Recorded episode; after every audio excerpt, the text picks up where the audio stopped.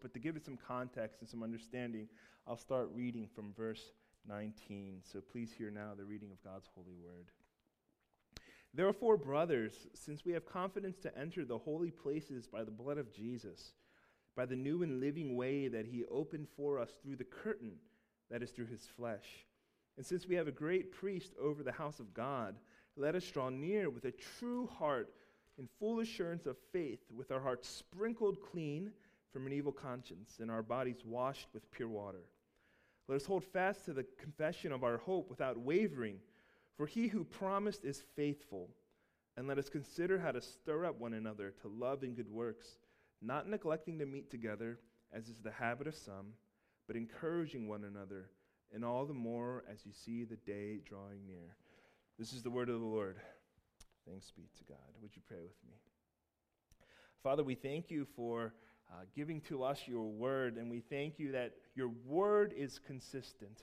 And so, no matter who it is up here in the pulpit preaching it, uh, we pray, Holy Spirit, that we, your people, are being formed and shaped by your word, that our minds and our hearts and our lives are being aligned into conformity with the truth here. And so today, as we look, Lord, give to us insight, give to us understanding. Father, some of us may be tired, some of us may be sick, some of us may be distracted. Oh, Holy Spirit, would you, in this time, uh, quicken us, restore us, bring to us, uh, bring us into full attention, so that we could hear your voice clearly, we could understand that we would respond as you would have us, Lord. So bless this time. We pray and we ask these things in the mighty name of Jesus. Amen. So we're back in our series on the core values, and with the core values we're doing, we're basically answering these questions, if you remember. What is most important to us as a church?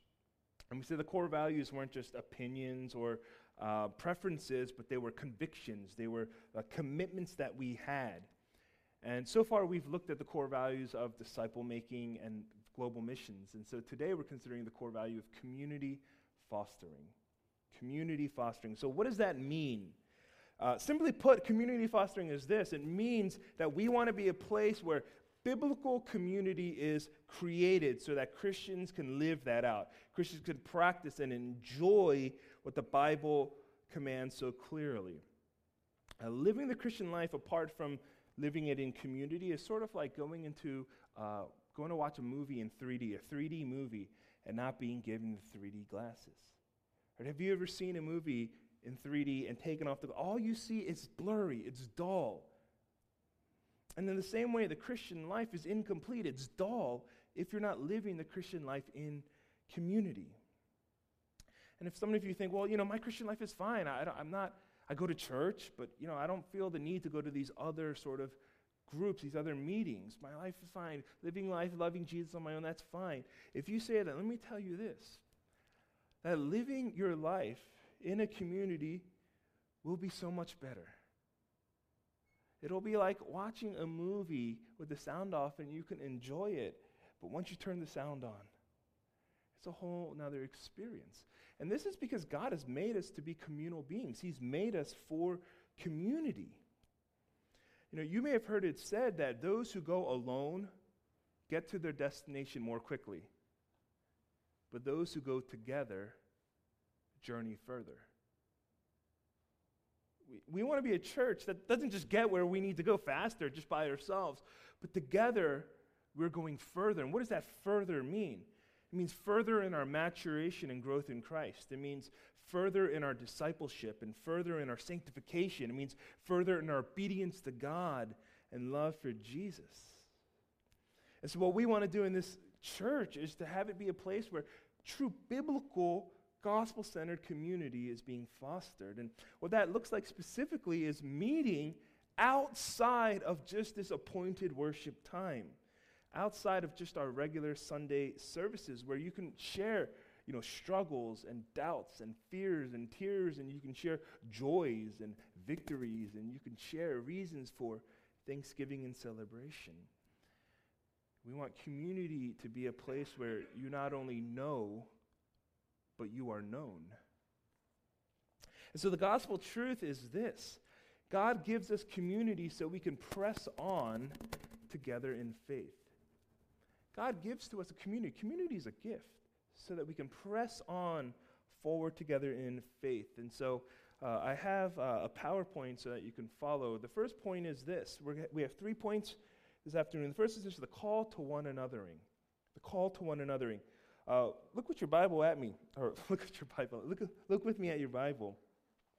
Uh, particularly, I want to draw your, your attention to two words in verses 24 and 25.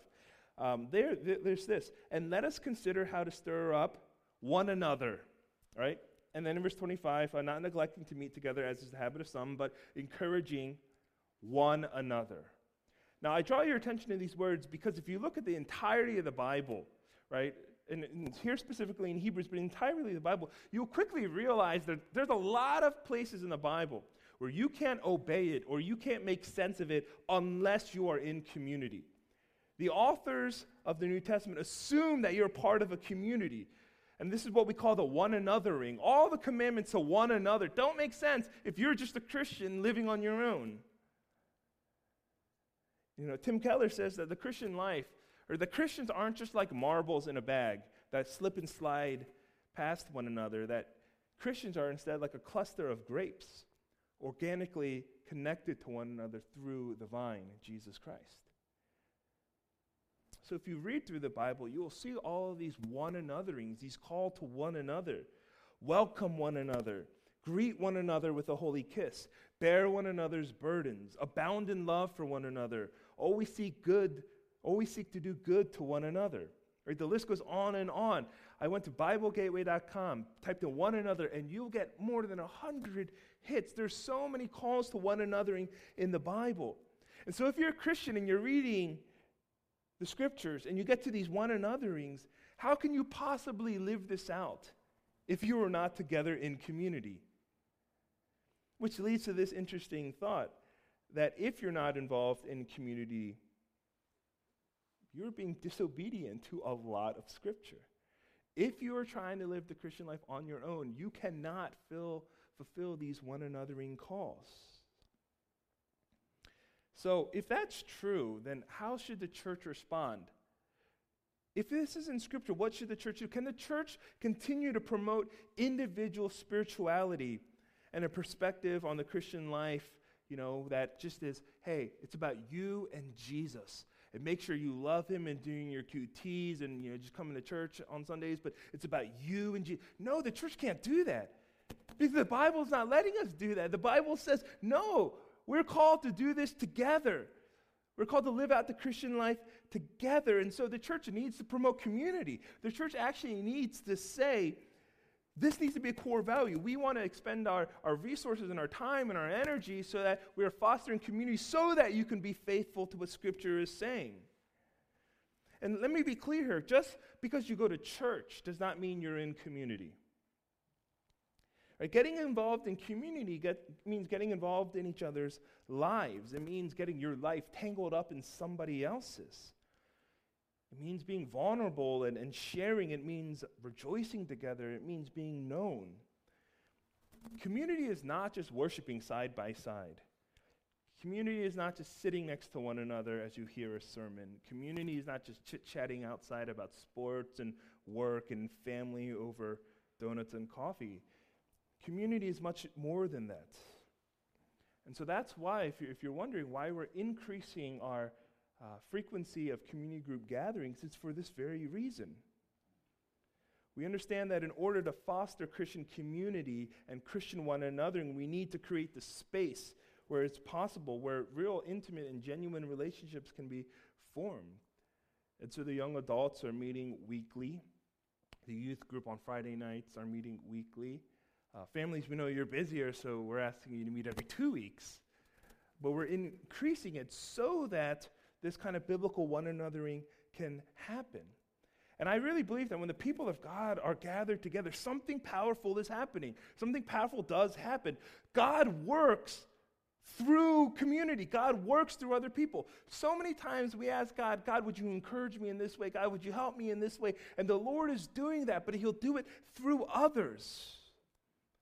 You know, here's an example. You, have you heard the Footprints in the Sand poem? It's a very famous poem. If you don't know what it's like, I'll just briefly explain it. Uh, a person has a dream And in this dream, they're walking with God on the beach. And as they're walking, um, scenes of their life flash before them on the skies. And the person begins to notice that there are two sets of footprints. Um, and every time life was good and things were going well, that there are two, foots of, two sets of footprints. It was them and God, and they were walking together. But then they noticed that they were in, the, in the times of the most uh, difficult and, seasons, uh, seasons of suffering and trial, that there was only one set of footprints. And the person begins accusing God, saying, God, when I needed you most, you left me. Look, there's only one set of footprints. And, and God says, You dummy. He says, in those times where there's one set of footprints, in those most difficult times, I didn't leave you, I was carrying you. That's why there's one set of footprints. And, you know, that's such a great poem, and it gets this point across. But when you stop and you really think about it, it's really controlled by an individualistic understanding of the Christian life. I think the story needs to be modified, and if I were to modify it, this is how I would do it. It, it would pretty much still be the same, same scenario. You're walking with God on the beach, and you see the scenes of your life flashing in the sky. You see two, foot of, uh, two sets of footprints when things were very good and you were walking with God. But then you notice that in the most troubling and difficult times of your life, that there weren't just one set of footprints, but there were ten and you ask God, what happened here? Why are there so many sets of footprints? And that's when God reminds you that in the times of suffering and struggle, the community of believers were carrying you. That God was working through other Christians who took seriously the command to one anothering. And so when you were struggling and you look back and there are 10 sets of footprints, it's because there were 10 people who were bearing your burdens, who were comforting you, who were praying for you, who you were leaning on. See, this is what we want to see in community. Not just people side by side, but people arm in arm. Not just people seat by seat, but people hand in hand. I believe this is the picture that the Bible is laying out for community. This should be our goal, this should be our aim. You know, not just to create a, a social community, not just a place where you can make friends. If you want to have a social community and you want to make friends, you should join a bowling league. But if you want to know brothers and sisters in Christ who will care for you, who will walk together with you, who will live out this one anothering, then start here, investing in community here, investing in your community groups.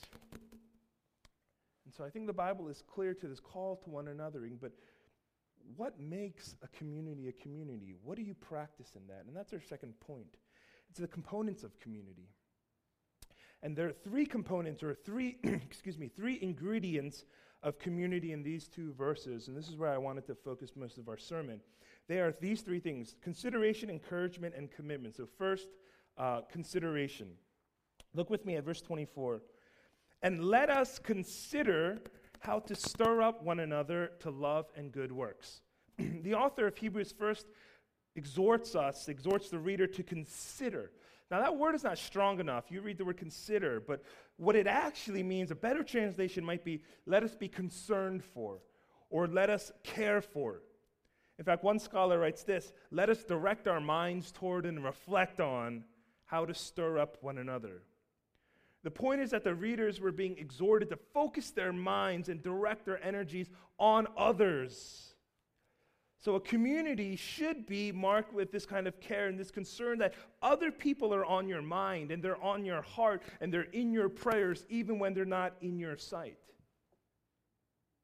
True community is lived out when you think of people in the middle of week at odd hours of the day, not just when you see them. It's easy to think of people and their concerns and the things they're going through when you see them. That's easy to do, but you demonstrate true concern, a true care for them when they would otherwise be out of sight and out of mind.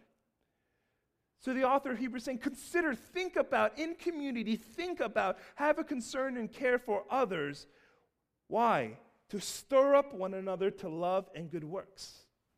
What he's saying is we're called to not only just think about one another, but how that person is living out the gospel. To love, to love God, to love others, to love their family, to do good works. You see, growth as a Christian, your maturity as a Christian, isn't just your concern. It's the community's concern. When a member of the community is not growing in faith, when there's no joy in the Christian life, you need to consider how to stir them up. It's not just their issue, it's your issue. You know, the author of Hebrews doesn't say, let us leave people alone when they're struggling in love and good works. He says, let us consider how to stir them up. And what that means, it's not just, oh, I haven't seen you in church in a while. Why don't you come out? I mean, that's important, but it's much more than that. It's much more than just church attendance. When someone appears to be stagnant in their spiritual life, when there's apparent joylessness, spiritual plateauing, right? As a member, does that bother you? Does seeing someone suffer, seeing someone struggle, does that kind of annoy, not annoy you, does that kind of arouse in you just an unsettling feeling? That's not right for them to be struggling in that way. I want to consider how to stir them up. That word stir is actually a negative word, it means to agitate. How can I agitate them to greater love, to greater works? You know, in our family, we have this story um, about my sister. This took place over 20 years ago. Uh, we're originally from the West Coast. We were all, my whole family was born in Seattle, and we moved over to Baltimore on the East Coast. And uh, 20 years or so ago, we had a cousin from the West Coast come and visit us. He was from Seattle. And he was closer to my sister's age, and so they were playing outside, and you know she's asking how are things going, and you know how's uh, living cl- uh, near our grandmother, who's also from Seattle, and and he began complaining, and he said to her, you know, I don't like grandma because she doesn't give me pop. And he goes, even if I beg her, and I'm like, please, please, please, she'll never give me pop. And my sister was flabbergasted. She's like, how could grandma not give you pop? Pop, by the way, is um, the Korean word for rice, which is like this, you know, the most consistent dish in any meal. And my sister hearing that, feeling compassion for my cousin that he was so neglected, runs to my mom and reports on my grandma, saying that Christopher, our cousin, is being mistreated and the basic necessities of life are being withheld from him, and something needed to be done because she was not being, he was not being fed properly. Well, long story short, after a little investigation, what we found out is uh, grandma was not refusing to give him pop, but pop which on the West Coast is soda, soda pop. Christopher and that grandma wasn't letting him have soda, but it's a funny story that we tell. It's an honest mistake, but it actually, we, we tell it as a way of encouraging my sister because she's the type of person who will hear something like that and she won't go, oh man, that sucks. She'll have to do something about it. You know, in the same kind of way, you know, as Christians, when we hear this as someone is sharing and they say, you know, just things aren't going so well, or, you know, it's, it's been a little difficult, or, you know, I don't really sense God anymore. We have two options to say, oh man, that, that's unfortunate, and kind of move on, or to do something about it. Does your concern translate into action? So if you heard that a member was, you know, struggling in their spiritual life, that things were chaotic a little bit, or maybe they're saying, you know, I feel like life is just, you know, a storm, tumultuous waters, or maybe they're saying, you know, life just seems to be like a dry desert. And when someone tells you that, tells you that they're having a difficult time sensing the Lord's presence, that should bother you. That should nag you. You know, so much so that you're watching a movie with your family and that person just pops into your head.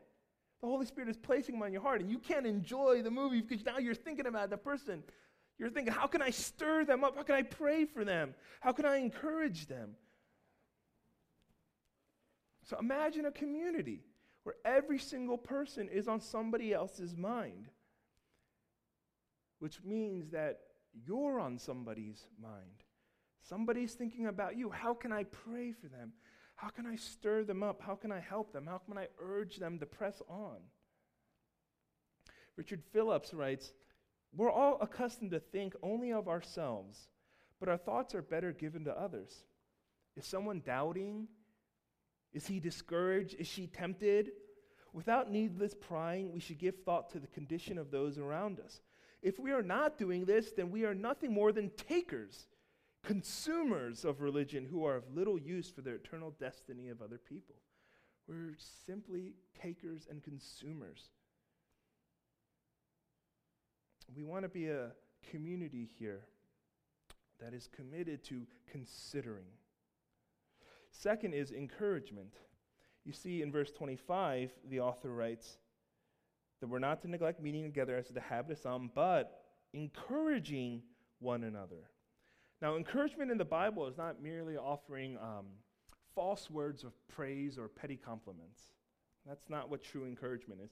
Encouragement is throwing your weight of your support behind another person. And encouragement is lifting them up to see a hope they cannot presently see. I came across this great story um, by Kent Hughes. Uh, well, he tells it of Kent Hughes. Kent Hughes tells it of a, of a man named Robert Maynard. And he wrote in this interview, Maynard tells a story that when he was a young boy, he was walking to school.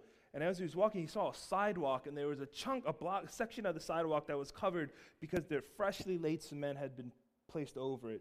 And, you know, as a little boy, that's, you know, that urge comes over you to run over and write your name. And so that's exactly what he did. He went over, took a stick, and he started writing his name in some cement. But then he felt this presence looming over him. And in instinct, he started to take off. But as soon as he did, he felt a hand grab him by the back and pull him over. The man shouted at him, Why are you trying to spoil my work? And in fear and panic, Maynard was able to get out. You know, all I was doing was writing my name, sir. And then the man released him. And he turned around as a man in his construction clothes. But the man, his voice is softened, and he asked the boy, What's your name? Robert Maynard, he responded. And then the man had a complete change of demeanor, and he said, Well, Robert Maynard, the sidewalk is no place for your name.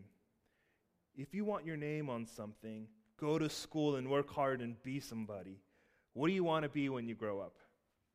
A writer, the boy replied. A writer? A writer. Then be a writer. Be a real writer. Have your name on books, not on the sidewalk. And as Robert Maynard tells it, he heard that and he crossed the street. And as he crossed the street, he looked back and the man was on his knees. He was repairing the damage on the cement. But he kept looking at him until the man looked up again and shouted, Be a writer. Well, a writer Robert Maynard went on to be. He went to Harvard University on a scholarship, and he became the first African American to own a major metropolitan newspaper, and he, uh, the Oakland Tribune. And uh, when he took over, within a few years, he turned it into a Pulitzer Prize writing journal. And you, see, you hear a story like that, and you think, well, that's the power of encouragement when you're able to encourage somebody, and helping somebody see that which they cannot yet see.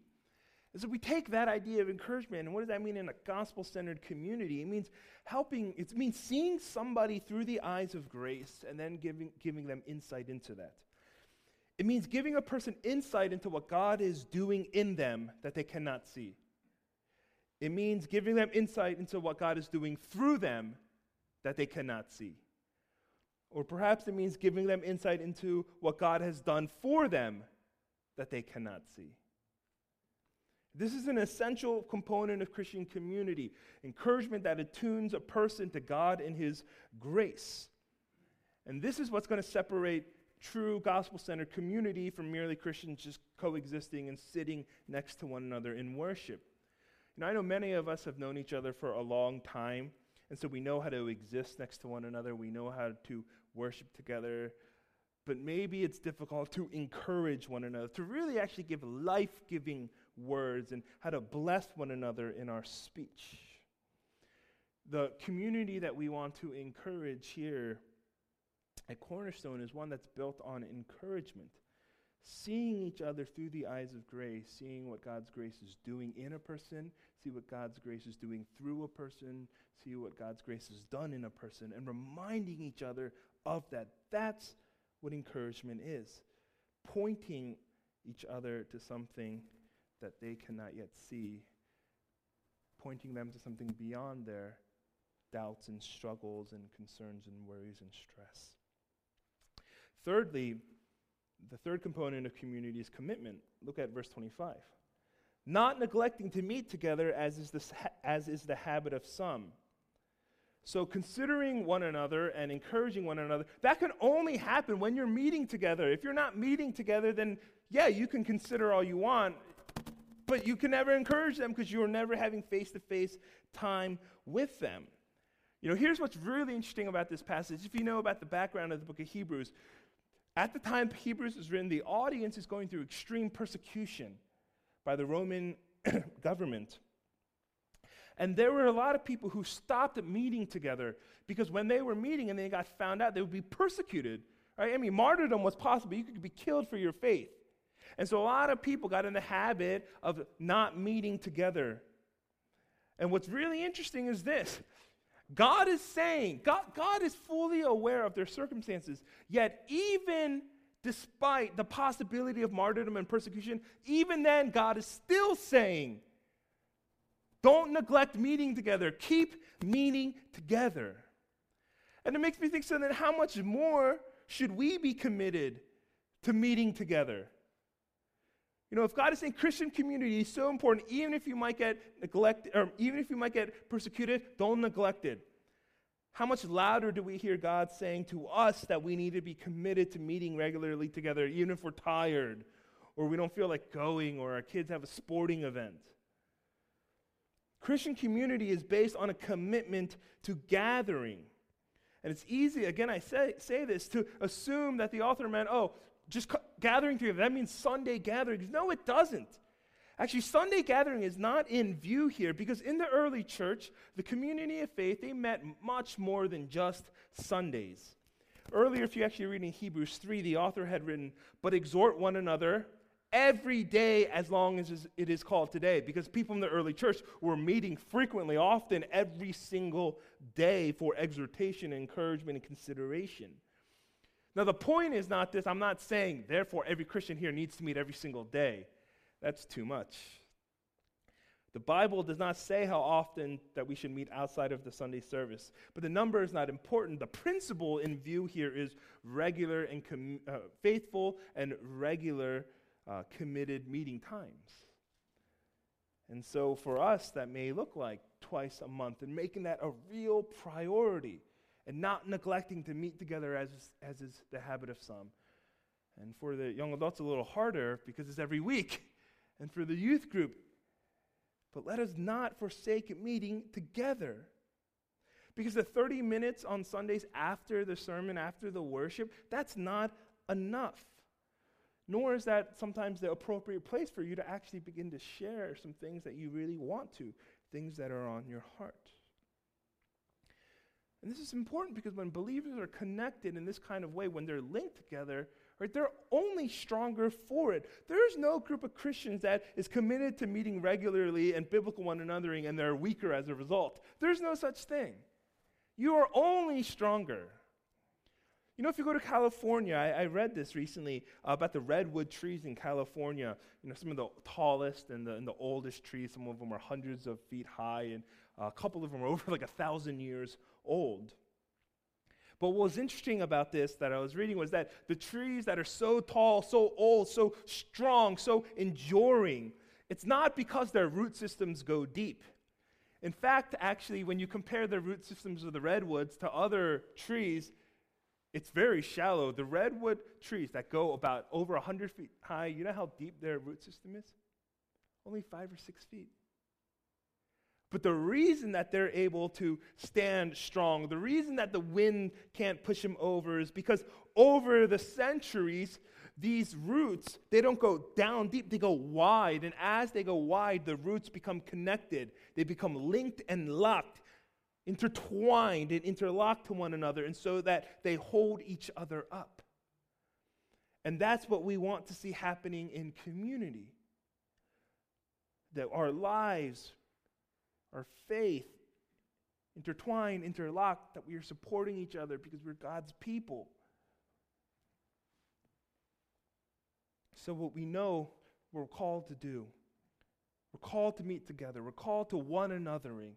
And when we do that, what are we supposed to do? We're supposed to consider how to stir one another up. We're called to encourage one another. We're called to be committed to meeting. But why? Why should we do that? And that leads to our third point the day drawing near. All three component, components should be motivated by this key truth. Look at how verse 25 ends. Not neglecting to meet one another, as is the habit of some, but encouraging one another, and all the more as you see the day drawing near. The author of Hebrews closes with this motivation the day is drawing near. This is a reference to the return of Jesus Christ. Right, and, and it seems like the motivation is simple.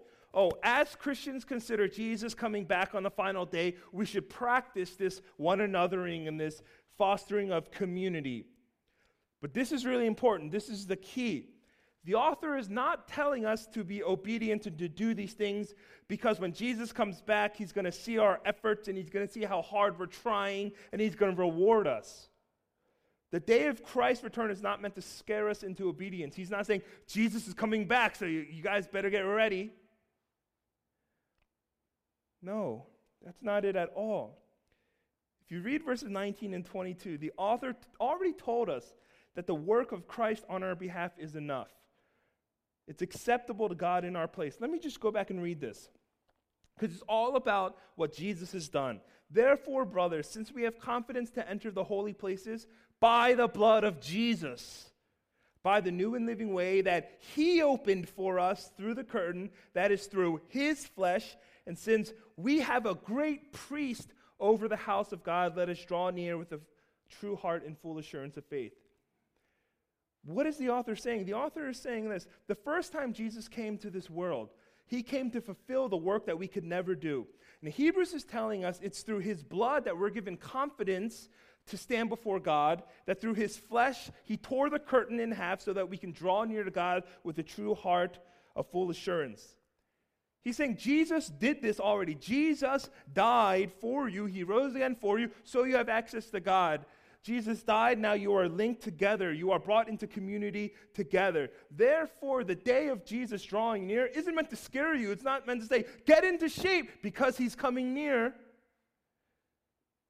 Rather, it's meant to excite us. It's meant to increase your longing. Because the first time Jesus Christ came, he died on the cross for you. He washed away your sins. He united you to himself and he united you to one another. You're formed as a community. And so, as you meet together, because He's done this for you, we consider how to stir up one another in love and good works. We become committed to regularly meeting. We continue to encourage one another as we await His glorious return, as He promises to take us into glory and take us home. Maybe I could put it this way Jesus took our punishment. So we don't nervously wait like, you know, disobedient children when I would bring home that report card, and my mom would say, "Wait until Dad gets home," and then I, you know, put on a suit and wait till Dad gets home to impress. No, it's not meant to scare you. It's not. Jesus is coming soon. The day is drawing near, so you better get yourself in shape together. No, not at all. Jesus already, Jesus already took the punishment for us. Jesus already forgave us. Jesus already made us presentable before God. Instead, we wait expectingly like a betrothed bride, and Jesus is on the other side, and we're waiting the great wedding day. That kind of anticipation, the butterflies in your stomach, because the groom is coming. That day is drawing near, so you're filled with celebratory joy. And because he's coming, you want to make all the preparations. You want to make everything right. We want to meet together. We want to encourage one another. We want to spur each other on. We want to consider one another. Because Jesus is going to come back, the day is drawing near, and it will be a wonderful time. So, let's meet. So, let's encourage one another to find hope in that day. Let's meet in community to help each other focus our hope again on Christ, especially when we lose sight of Him. Let's be committed to our small groups to remind each other the greater truth of the gospel when we get caught up in the things of this world. Let's not neglect meeting so that we can lift each other up to see and hope in the day of his return when we become so overtaken by present trials and present sufferings. Let's consider each other throughout the re- week and reflect on how we can spur one another towards the goal, which is Christ Jesus, who is returning to claim us. Let's encourage each other with glimpses of God's grace and work in each other's lives in the assurance that he'll complete it in us when he has started. And we do this in eager anticipation of the one who draws near. Because we can draw near with hearts sprinkled clean from an evil conscience and with our bodies washed with pure water. This is what community group is about. It's not just coming together and doing the eating and the we got to read some passage and then share some prayer requests. Which, by the way, this is an aside. When we ask for prayer requests, parents, we're asking for your prayer requests. We know your children has issues. we'll pray for your children, but we're asking for your prayer request because that's what community is. It's not, a, it's not a support group where parents come and just kind of say, My kid is doing this and my kid is doing Yes, okay, but we will pray that you have grace to deal with your children. We pray that you have wisdom to respond accordingly. Your community groups aren't just coming together to socialize, but coming together because Jesus is drawing near and we're getting ready for it. To encourage, to spur one another on, to commit ourselves to meeting regularly. And so, with one eye, we look toward the day of Jesus, and with the other, we look to our community and we do the hard work of trying to foster in our community a deep love for the Word, for Jesus. We dig into each other's lives, not to pry, not to be nosy, not to get gossip out, so we could take that into the throne room and intercede and pray on your behalf. And so, for all of these reasons, we want to begin this year making community fostering a core value, core value of this church, so that we can press on all the more. Let's pray. Now, Father, I thank you for this afternoon, and I thank you for this word. And um, Father, I pray that you will have challenged us. Um, maybe some of us have lived our Christian lives so independently um, by ourselves that we're not used to, um, and it's uncomfortable for us. Maybe we've been burned, God. Uh, you, you know it. Maybe we've been burned in trying to get close to a group of believers, and, and, and we just were hurt or betrayed or, um, or whatever's present, preventing us, Lord, from really trying to live life on life and, and, and share and, and, and, we want to protect the messiness of our lives by by wearing a smile and just being superficial. Father, would you break through that so that here at Cornerstone we can com- foster a community that's really um, pressing each other on toward the goal, toward the, f- toward the hope, toward Christ. And one way, Lord, that you do that is you invite us um, to the table because the table is a family meal. And in the table, Lord, we come together uh, when we share that which we have most in common, uh, the Lord Jesus. And so as we come to the table, Lord, we pray that you would bless us um, as we partake. We pray these things in Jesus' name. Amen. Benediction. Now may the grace of our Lord Jesus Christ, who promises he is coming soon, and the love of God the Father Almighty, who sent to us the very gift of Jesus, and the fellowship of the Holy Spirit, who stirs in us great desire, not only for Christ, but for his people. May the blessing of this triune God be working in us to help foster a gospel centered community. Amen.